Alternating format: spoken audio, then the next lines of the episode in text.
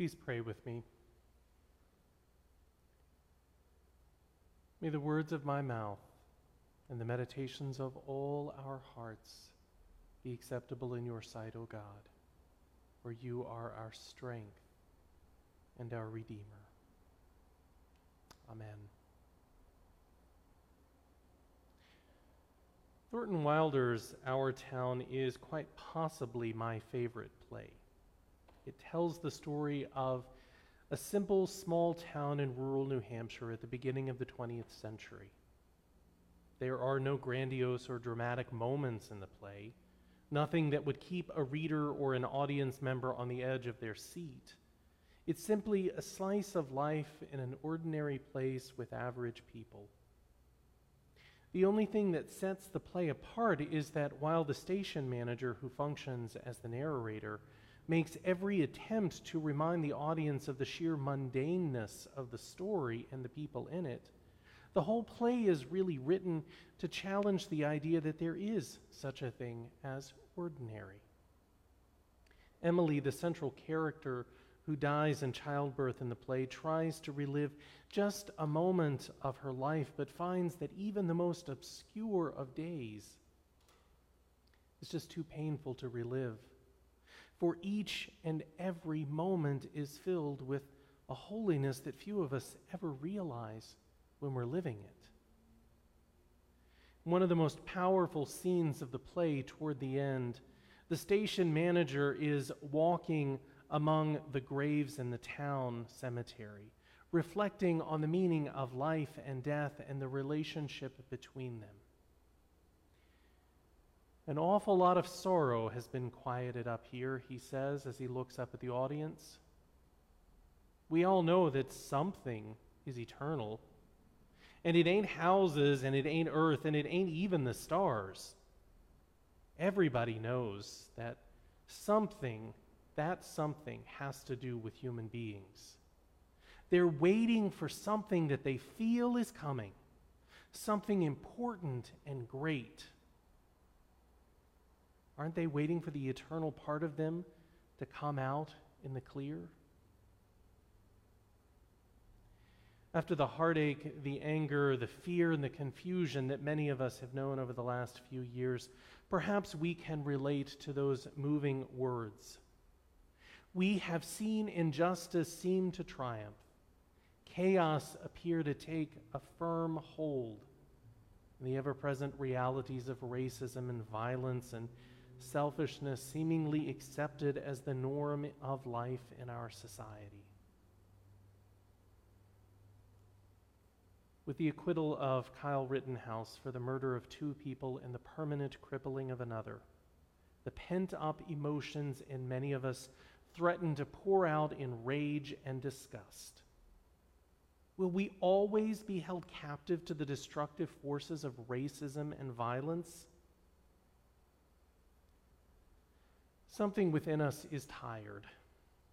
We've struggled on through centuries of work in civil and human rights in our society only to see much of the precious and painful progress overturned by the encroaching threat of white supremacy and willful, arrogant ignorance.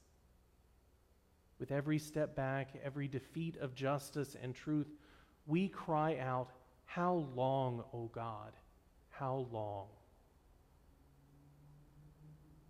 Yet there is something within us that knows that we cannot and must not give up the struggle. We know that there has to be more to this life, more to our future as a people and a planet than the seemingly insurmountable forces of injustice and heartache. There is a part of us that clings to the words of Dr. Martin Luther King Jr. The arc of the moral universe is long, but it bends toward justice.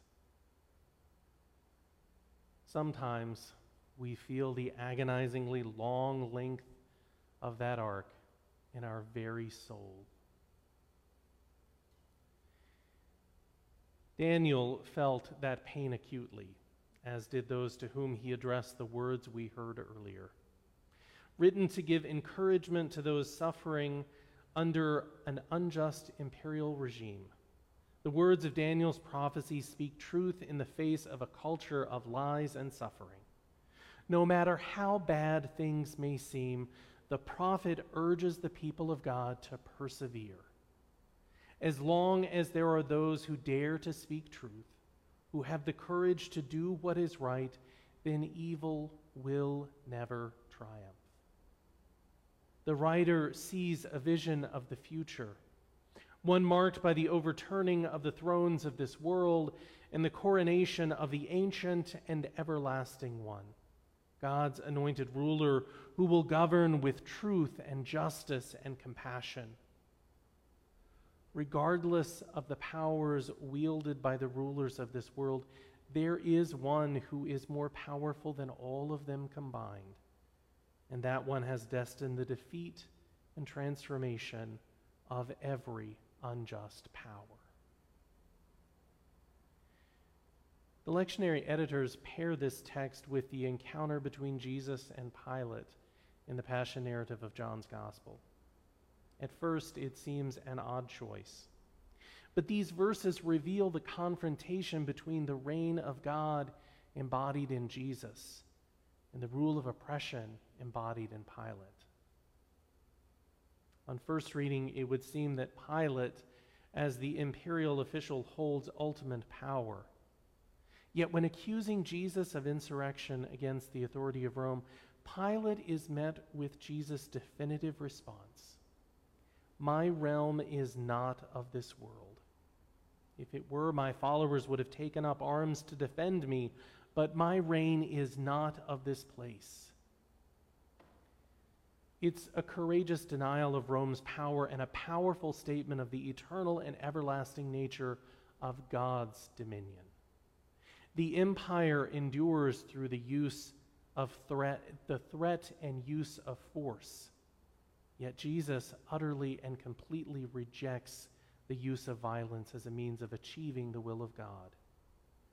There is an alternative to the empire, one that is rooted in justice and peace.